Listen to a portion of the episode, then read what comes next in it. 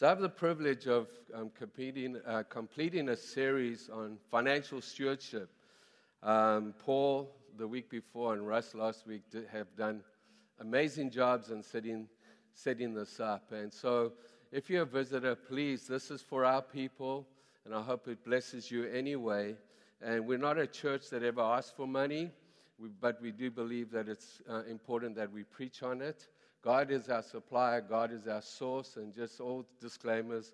I have no idea who gives and who doesn't into the life of the church because uh, that's, I believe, personal between people and God. So please rest in that. We're not going to be pasturing the offering basket around after the preach. And, um, but uh, it's been a three part series, and I trust that we've come to the conclusion that God loves to bless us and that he has no problem with wealth. In the New Testament, we see friends of Jesus like Joseph of Arimathea, and Nicodemus, who were really wealthy men, members of the Jewish council.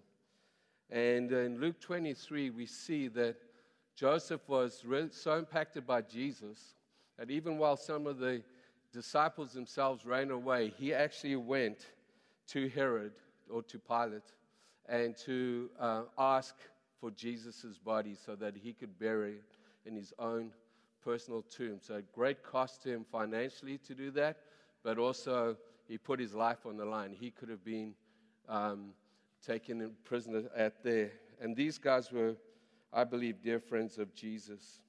In the Old Testament, we saw, and Russ did such a good uh, job of this last week, that the patriarchs, Abraham, Isaac, and Jacob, if you read their story, they ended up extremely wealthy. And God blessed them. And you can read their stories in Genesis. And we see with David and Solomon the same thing. So, like I say, it's not about wealth. The problem is never wealth. The problem is when wealth owns us instead of us owning it.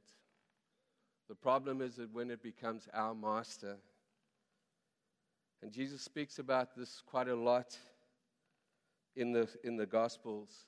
In Matthew 6, where he talks about seek first the kingdom and don't worry what you will wear and what you will drink. The Father in heaven knows that before you even ask him.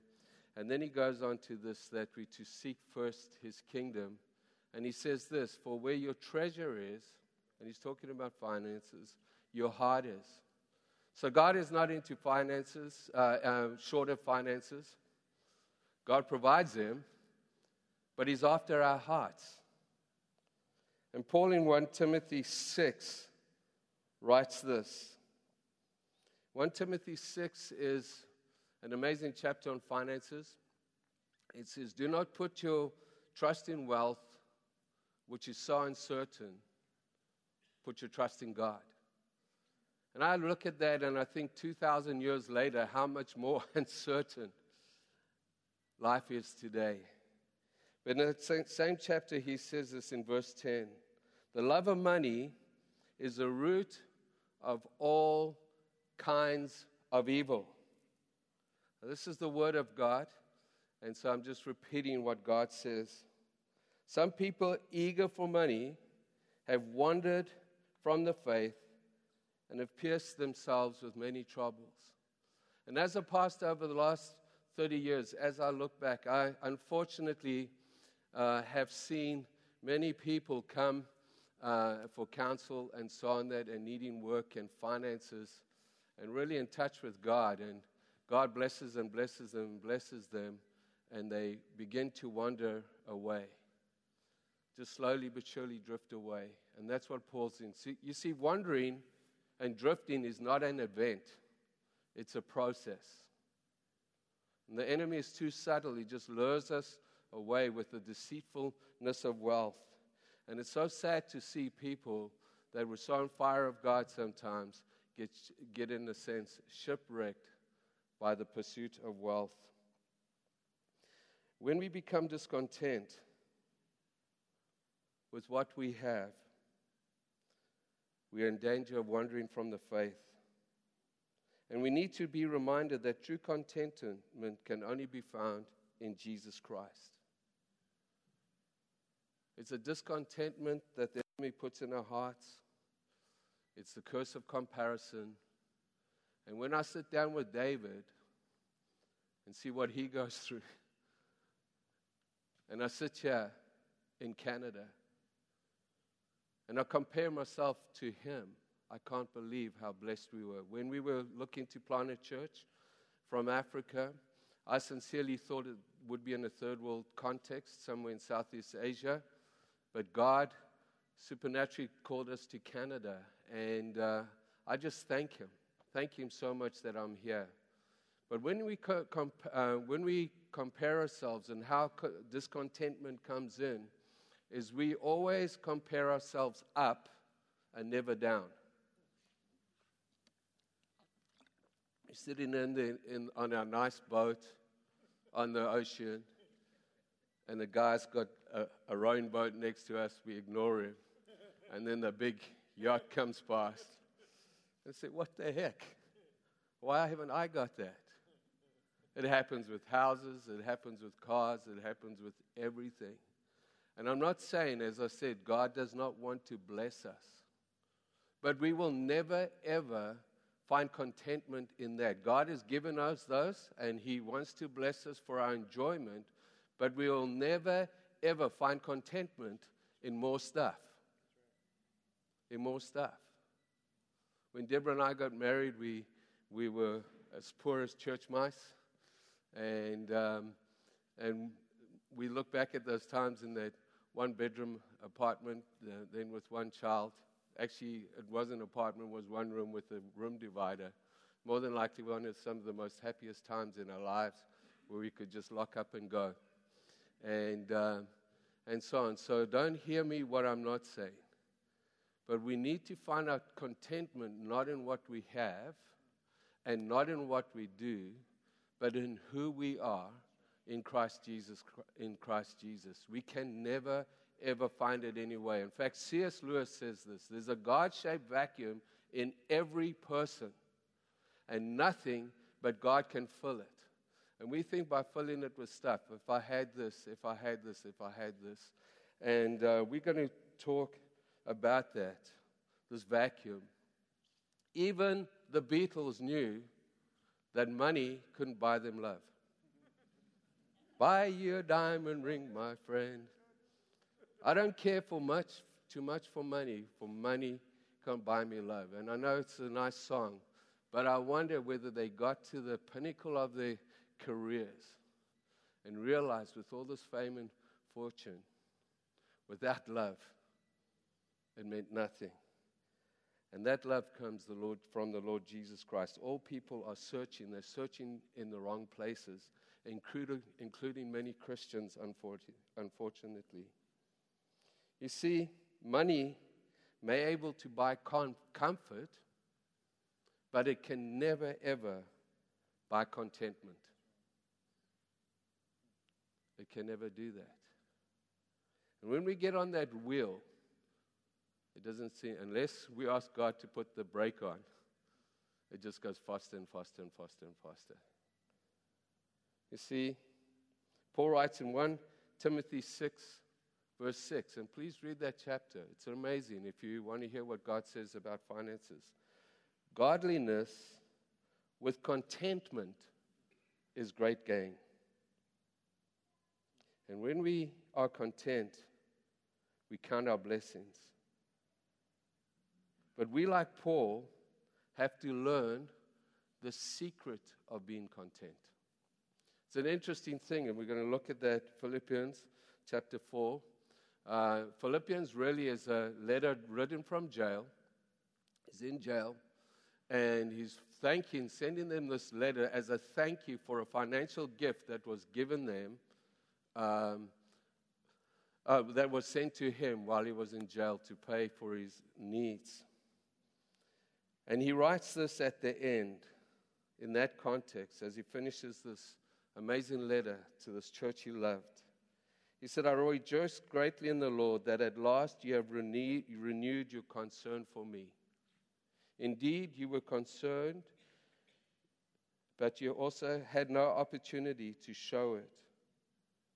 And I'm not saying this because I am in need, for I've learned to be content in whatever circumstance.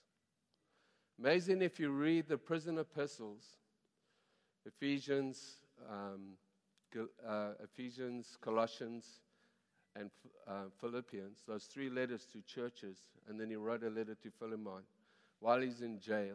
He never, ever complains once about being in jail. He just sees it as an opportunity. He had learned the secret, even in jail, to be content. He says, I know what it is to be in need.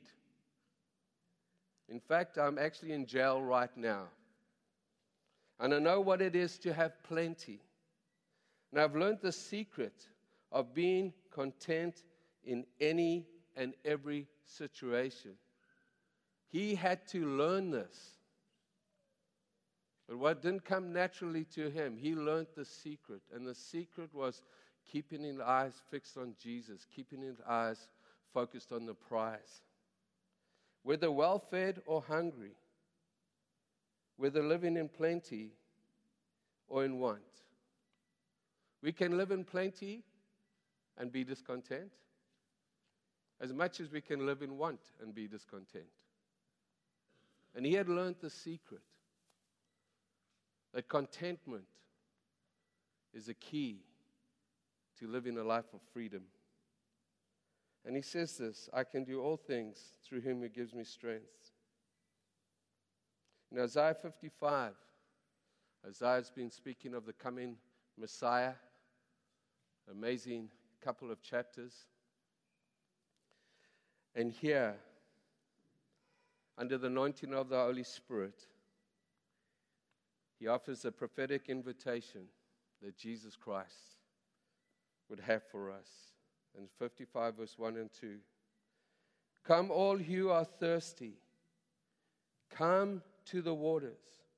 You have no money, come and buy and eat. Come and buy wine and milk without money or cost. He's talking about spiritual things here. And then he asks a question Why do you, verse 2, spend your money on that which is not bread? Remember, Jesus is the bread of life. And you labor for that which does not satisfy. Go and read the rest. Because Jesus says this and asks the question himself in Matthew 8 6, 36. He says, What good is it if someone, for someone to gain the whole world, yet forfeit his soul? And the answer to this rhetorical question, this question, is aptly nothing. It's of no value. You see, Peter says in 1 Peter, and he's writing to a persecuted church, and he's trying to encourage them. And he says, You are receiving the goal of your faith, the salvation of your soul. The goal of our faith is not more stuff. The goal of our faith is our salvation, that our lands are written in the Lamb's Book of Life. And the goal of our faith, faith through the Abrahamic covenant that Russ spoke of so well last week is to be blessed, to be a blessing. To be blessed, to be a blessing because through us blessing others, we represent Christ as his ambassadors and they get to know Jesus Christ. In 2 Corinthians, Paul speaks of the heart of giving and the principle of sowing and reaping. And he writes this 2 Corinthians 9, verse 6 to 11. Remember this Ever sow sparingly will reap sparingly. Now, the Bible in Corinthians early on has said first the natural, then the supernatural. So the Bible always uses natural context to apply a biblical truth because we can understand those. So, though he's talking about sowing seed, He's speaking about finances because the chapter before this one, he is clearly asking this church in Philippi to raise an offering to help the church in Jerusalem. So the context is finances. Whoever sows sparingly will reap sparingly, and whoever sows generously will reap generously. Each man should give what he has decided in his heart to give. Remember, I said it's about the heart? Not under, not reluctantly or under compulsion, because God loves a cheerful giver. As Psalty, who do you remember the Psalty songs? He used to sing, God loves a cheerful liver. God loves a cheerful giver. He doesn't need our bucks. He wants our heart. And the battle is between stuff in our heart the flesh and the spirit. And when we do that, then God is able to make all grace abound to you, so that in all things you may have all that you need. There's a big difference between what I need and what I want. You know that? I have grandchildren, and they want everything. They want everything that's bad for them. They want sweets, cookies, and all of that. And thank the good Lord, sometimes I give in and send them home, and they run around like a top at home for sure. But what they need is different to what they want. And we are no different to those little toddlers in God's eyes. I want this, I want this, I want this. No, but you don't need it. And God wants to grant us the desires of our heart. So, some of the things we desire, He wants us to have, but not at expense of the King and the kingdom. Amen? You, and you will abound in every good work. It is written, He scattered abroad His gifts to the poor. His righteousness endures forever. Now, He who supplies seed to the sower and bread for food will also supply an increase in the store of seed and will enlarge the harvest of your righteousness. We're going to look at that a little bit later. And you will be made rich in every way. See, the enemy, one of the temptations of Jesus was bow down to me and I'll give you all the gold, all the world, all, all of that stuff you can have, the kingdoms of this world. If you bow down to me, you can have them. You can have anything you want. But not many people are rich in every way, maybe in finances. And God says we can be rich in relationships, rich in, in health, rich in all of those things that He wants to give us that are way much more important than money. Interesting, when you get older, um, health becomes more important than money. And that comes from God. And through us, your generosity will result in thanksgiving to God. So, a few things we learn from this passage. It's a very simple message, but I hope you get what God is saying. God loves generous people because generosity represents his heart. His heart. Generosity represents him. He so loved that he gave. Not a few bucks, his only son, that whomsoever would believe in him would not perish but have eternal life. God loves us, he cares for us. That's the first thing. God loves generous people. And the second thing under generosity generosity is not dependent on the size of the gift, but proportion to what we have. We sometimes feel if we add another zero to something that that's been generous. Well, I tell you how Jesus sees it. Because some people say, I can only give this, or I can't give that. And others say, Well, I gave so much. So much in proportion to what is the question. And so Jesus in Luke 21, verse 1 to 4, addresses this to the Pharisees. He's in the temple and he says this As Jesus looked up, he saw rich, the rich putting their gifts into the temple treasury. So seeing all these guys come in with their big bucks. But he also saw a poor widow. He put in two small copper coins, two cents. And this is what Jesus said Truly, I tell you, this poor widow has put more in than all the others. These people gave the gifts out of their wealth, but she gave out of her poverty. So in all she had, uh, in all, so she sowed all she had to live on.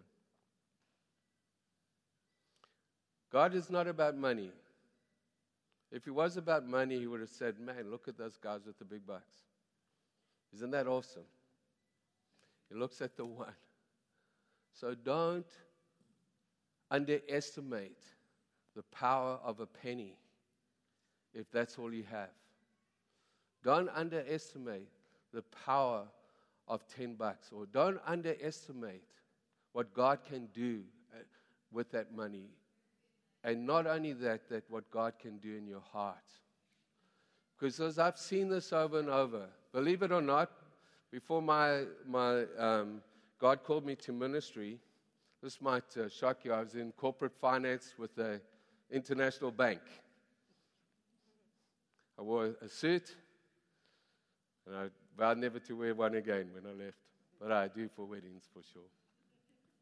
But so many discontent people. So many, so many, so many discontent people.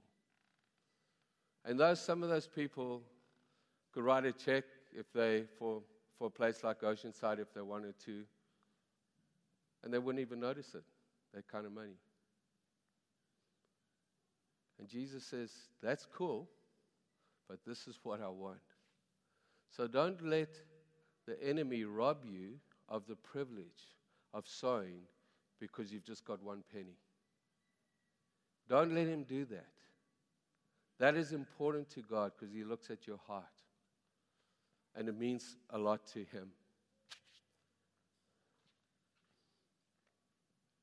God loves, also loves, we see this, a joyful and willing heart.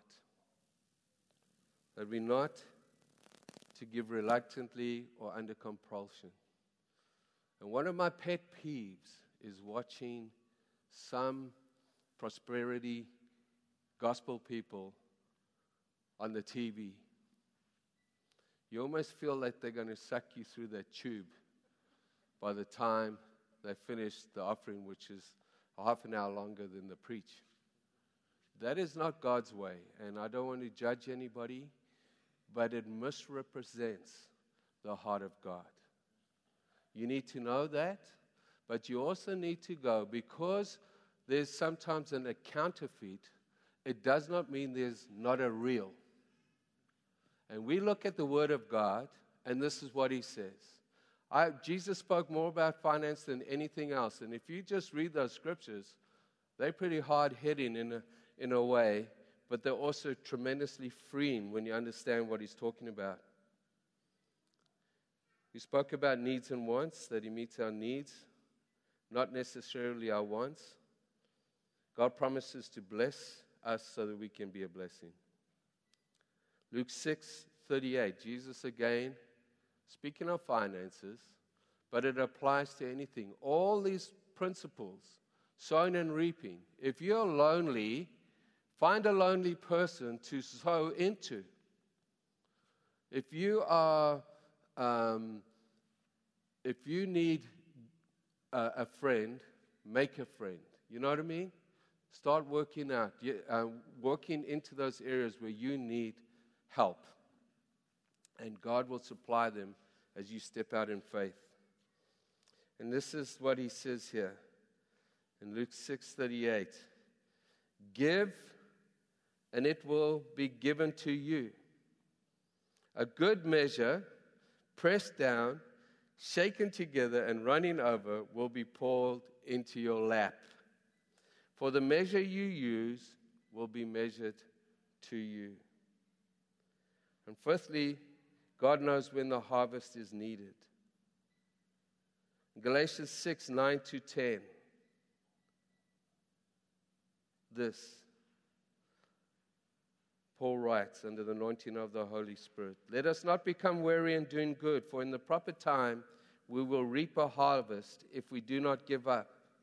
Therefore, as we have opportunity, let us do good to all people, especially those who belong to the family of believers. And here, a good friend of mine, Rory Dyer, pastor of the church in South Africa, came up with these 10 principles. And I'm just going to read these to you, make one or two more comments. And I just felt in God to leave that with you. We may pray um, afterwards and worship a little bit more. But I just felt just to deposit and not to add what I felt God asking me to do, which as a preacher is sometimes harder than you think. So Rory came up with this according to 2 Corinthians 9. The first principle God always gives you seed, and we must not eat the seed. Seed is for sowing, and bread is for food. Sometimes we think we're blessed, and all we are is living off seed. The seed. The harvest is established at sowing time and not reaping time. Sow into good ground, starting with your, your, your local church, wherever that is, your church family, who will look after you, who will love you for care for you. Don't only necessarily sow into there, but sow into your local church. What you sow, you reap. Like begets like. Financial sowing, financial blessings will flow as a harvest. Sowing love, forgiveness, acceptance, all of those things, you'll reap those in your life too. Expenses are highest at sowing and reaping time.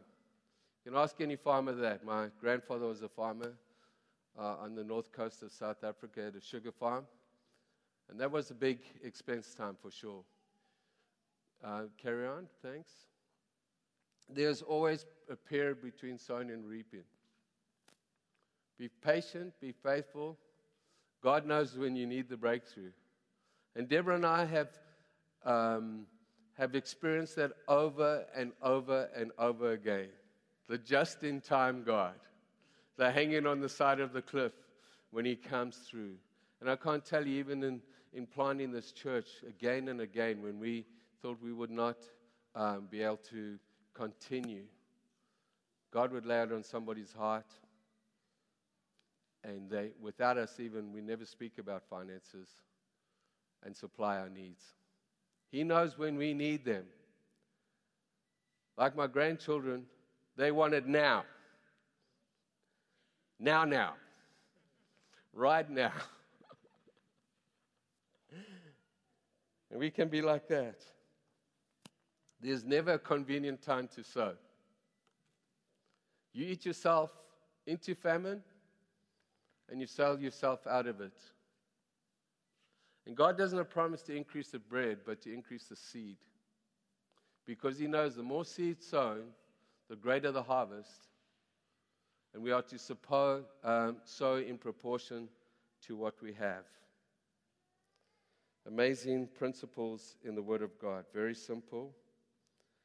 And there's a theologian, R.T. Kendall, that I follow.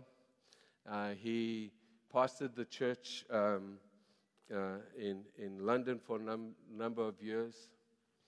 And um, he wrote this. He had this quote, which I had in my, I had in my, one of my journal books. And he says this, R.T. Kendall.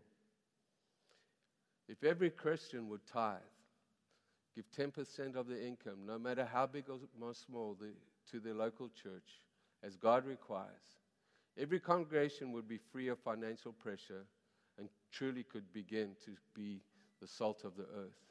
If every Christian would tithe, the church would begin to make an impact on the world that would change it. And in Deuteronomy, finishing with this, 12, uh, Deuteronomy 8. Amazing passage here. God is preparing the children of Israel to enter into the promised land. And in this chapter, he says, Now, when you get there, there's going to be incredible blessing. You're going to have big houses, you're going to have land, you're going to have cattle, you're going to have. So he speaks all about that. He speaks about all of the blessing that they're going to have here. And they've been waiting for, well, a generation has had to die for this new generation to walk into the promise.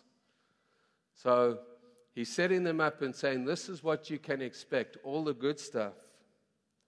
But in verse 17 to 18, he says something that is extremely important for us.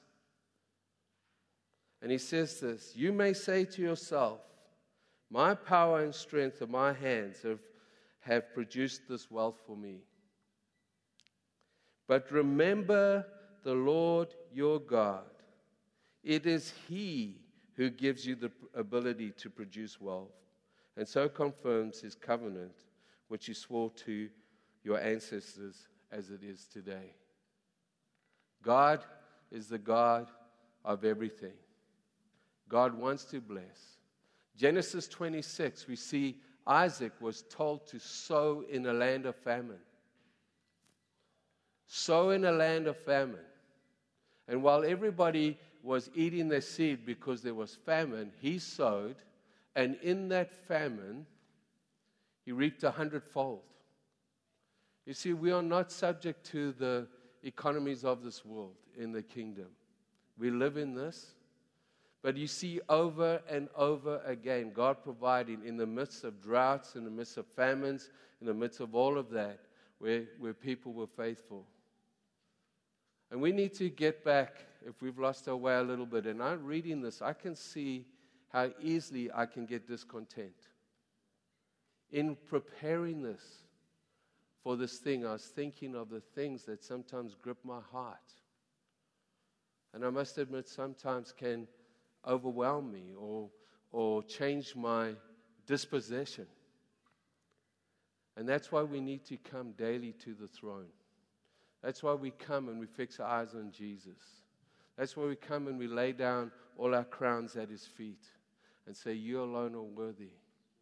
You're the one that created all things.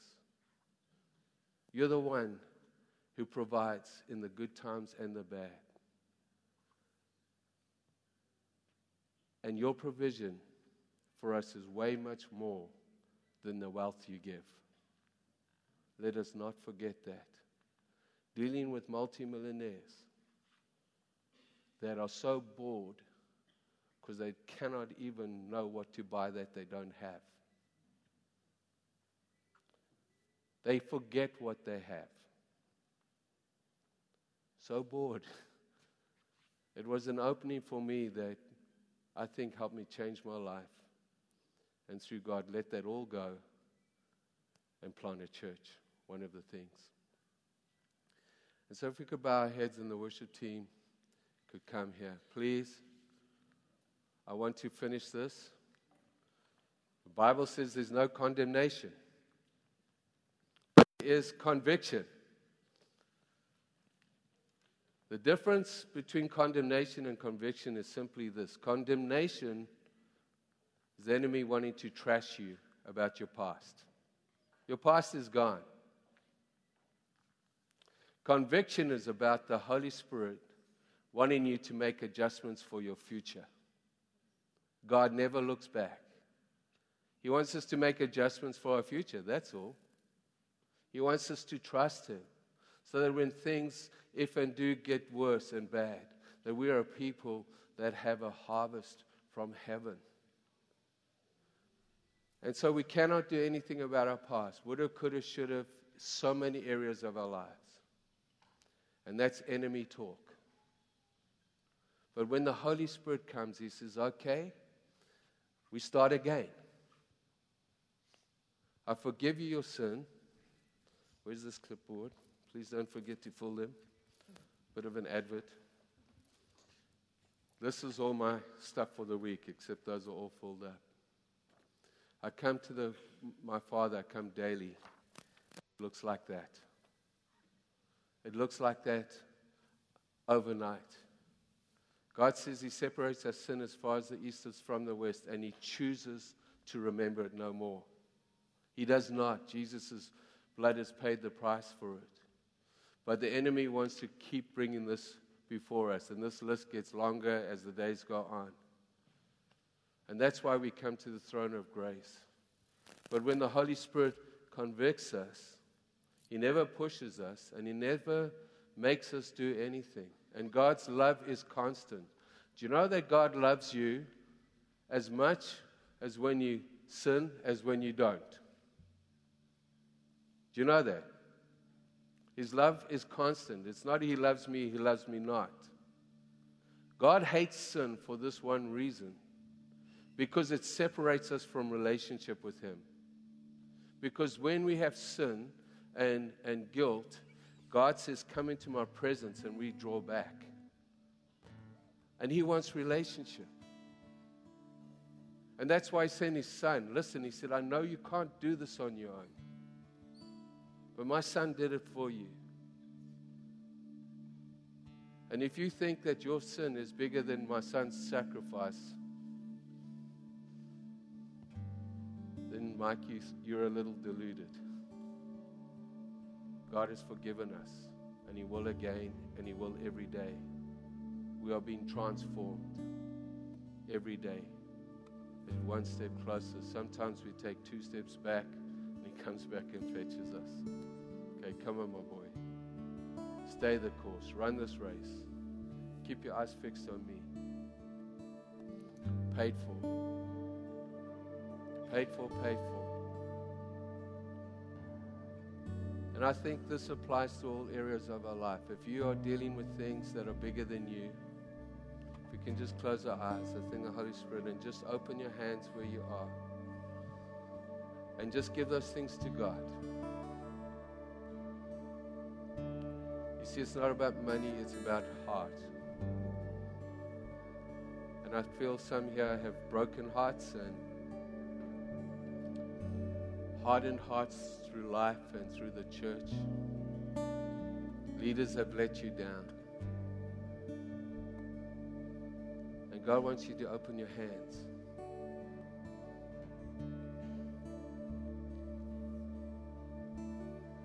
Romans 5 tells us the love of God is poured into our hearts by His Holy Spirit. So, Holy Spirit, I pray that your unconditional undeserved. Agape love of God will fill us. That everyone here will know that they're loved. In Isaiah 43, fear not, for I am with you. I've summoned you by name Joe, Jack, Joel, Dave, whatever your name is. I have summoned you by name, and you are mine says the Lord. And when you walk through the fires, they may not be put out, but I am with you. I walk you through them. And when the floods of life come and it seems like you're going to be washed away, it seems like this wall of rivers just out of control. He says, You too with me will pass through the waters. For I have redeemed you, and I've summoned you by name. God never intended us to carry our sin and burdens. He intended for us to give them to Jesus Christ who paid for them. The enemy intends us to carry them so that it can squash us But give them to Jesus. Take my yoke upon you. For My yoke is easy and my burden is light. Lord, we open our hands today. For whatever has captivated our heart more than you. If our first love has, like the church in Ephesus, is waning, all you asked that church to do, you didn't even condemn them, you just said repent. And repent simply means turn around and come back to me. And I believe God is wanting to heal. God is wanting to restore physical, emotional, maybe financial. He's in the restoration business. He takes a beat up old car named Mike and he makes it better than you. Paul said this of himself forgetting that which is behind. Lord, I pray that those chains will be broken. Chains of fear, of, of, of lack. Chains of fear of, of being hurt again. Chains of fear of, of letting go and fully trusting you. I pray that those chains will be broken. Break those shackles off our feet, Lord. You never put them there, you died to take them off. We are no longer slaves. We are no longer slaves. We are no longer slaves. We ask Camilla just if she can sing that over us and just Holy Spirit begin to rain down. Come, Holy Spirit.